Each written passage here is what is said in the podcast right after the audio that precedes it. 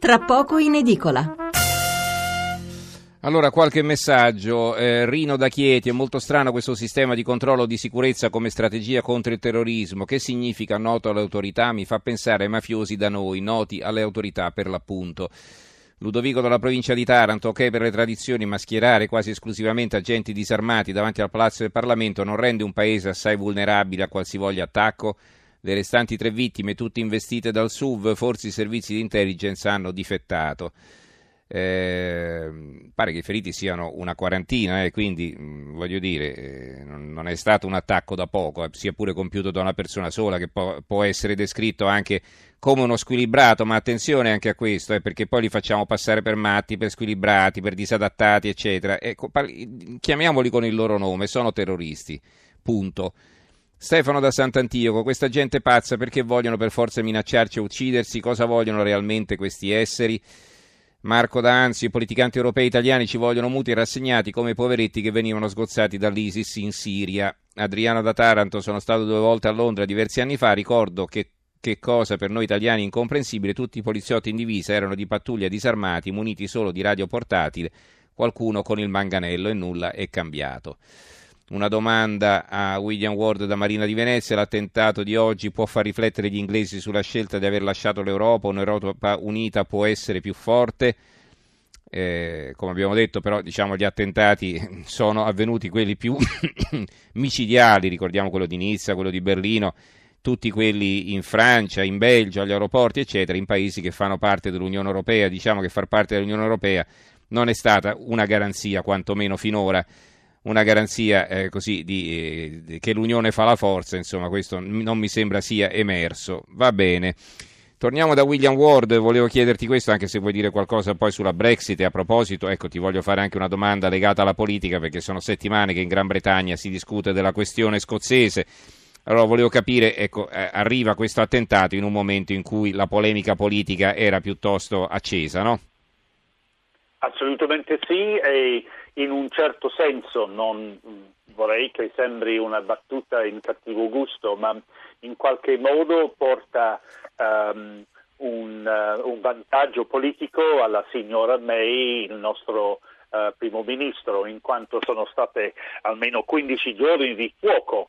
Um, soprattutto per uh, le intemperanze spettacolari del primo ministro della Scozia um, uh, Nicola Sturgeon che um, al contrario di quello che dicono molti giornali italiani dichiara un referendum, um, vuole dichiarare un referendum perché non lo può indire senza il permesso del governo di Londra in quanto il, il parlamentino di Edimburgo come quello di Cardiff in Galles e quello di uh, Belfast nell'Irlanda del Nord sono come um, i parlamentini in Italia Italia delle regioni a statuto speciale, quindi non hanno tutti questi poteri. Uh, comunque uh, non, non, c'è dubbio che um, è stato un periodo stressante e uh, siccome la May è una persona notoriamente ferma, Uh, poco emotiva o non dimostra le, le emozioni in modo um, uh, così um, esagerato, um, corrispondendo così ad un'immagine direi collettiva che noi inglesi abbiamo di noi stessi e gli stranieri spesso hanno di noi, cioè di essere e di sangue freddo, um, guadagno un, un, un vantaggio um, perché intorno a lei è natura, anche la, la Sturgeon ha subito smesso, um, uh, addirittura ha, ha chiuso il, la seduta al Parlamentino di Edimburgo mm-hmm. quando si doveva proprio discutere della, dell'indire il referendum uh, quanto prima come segno di rispetto. Eh, ci mancherebbe altro, certo. È lo stesso, è lo stesso uh, Jean-Claude Jean-Claude Juncker, che credo per gli inglesi è diventato una figura più detestata di quanto non sia Donald Trump, Uh, che ha mandato, ha detto tutta la mia solidarietà con Londra, cioè penso che uh, la, la, reazione degli inglesi è di, uh, vabbè, non dico una cosa um, poco elegante alla radio, mm. uh, alla RAI, ma n- non credo che un qualsiasi uh, augurio di, di, buona fortuna dal signor Juncker mm-hmm. uh, sia ben accetto. Abbia, mm. Sia bene accetto ormai.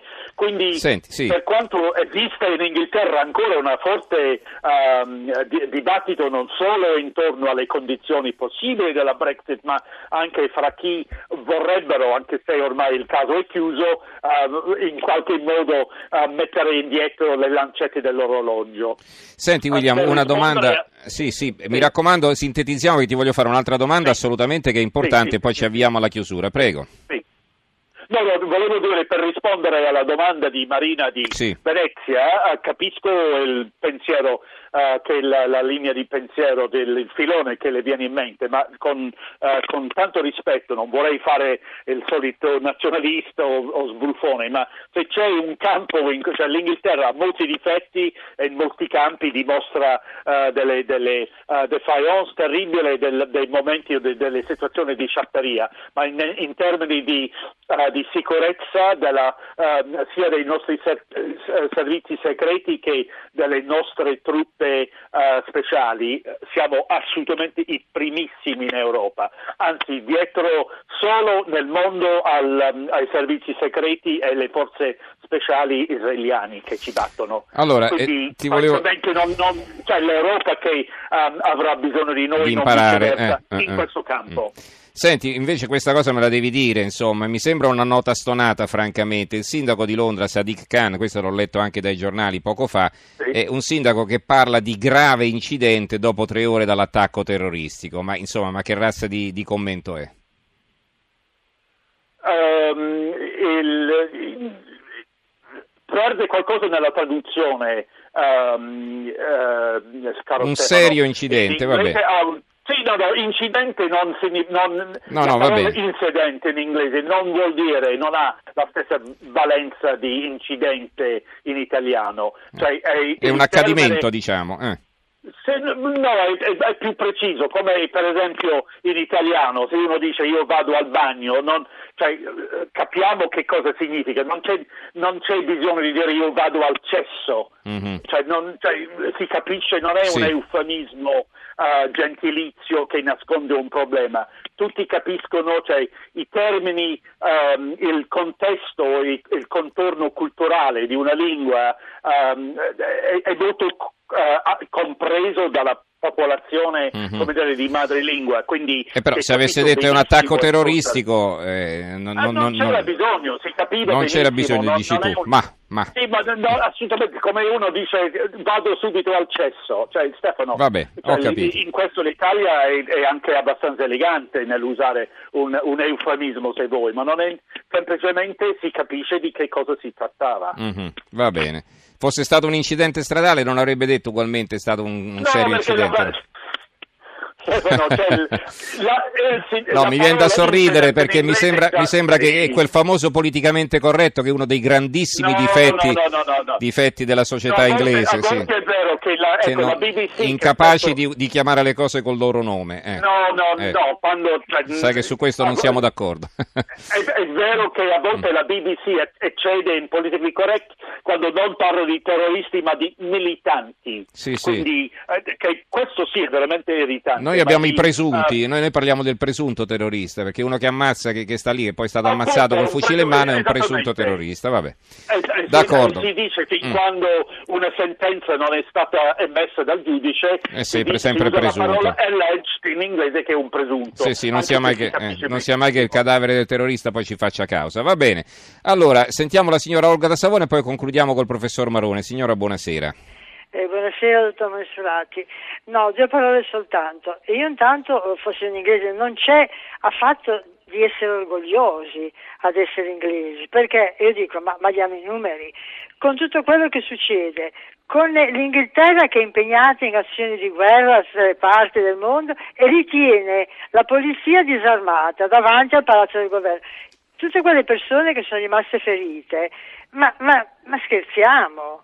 Ma? Che flematicità? Ma questi qui sono dei macachi, altro che flematicità, che flematici. Va bene, signora Ma Olga. va bene che l'Inghilterra si, è- si è messa per conto suo, almeno così no- no- non esce fuori con qualche legge che dobbiamo disarmarli anche noi tutti quanti. Mm, Va Ma bene, signora Olga, abbiamo capito che non le stanno simpatici gli inglesi, cosa che può succedere naturalmente. Grazie per la sua telefonata. Allora, eh, professor Marone, torniamo da lei e proviamo a trarre le conclusioni. Che cosa ci insegna allora questo attentato? Ricordiamo che sabato eh, c'è, c'è questo momento particolarmente delicato che vivrà la città di Roma e tutta l'Italia. Staremo tutti col fiato sospeso sperando di passare indenni questo momento difficile, no? Sì, senz'altro. Come noto, per il momento l'Italia, facendo gli scongiuri, ha evitato attacchi terroristici, quantomeno attacchi terroristici letali e oggettivamente negli ultimi tre anni, almeno da quando stato proclamato lo Stato islamico, di fatto in Europa gli attacchi terroristici si sono concentrati in 4-5 paesi, eh, la Francia, la Germania, la Gran Bretagna appunto, e anche la Danimarca.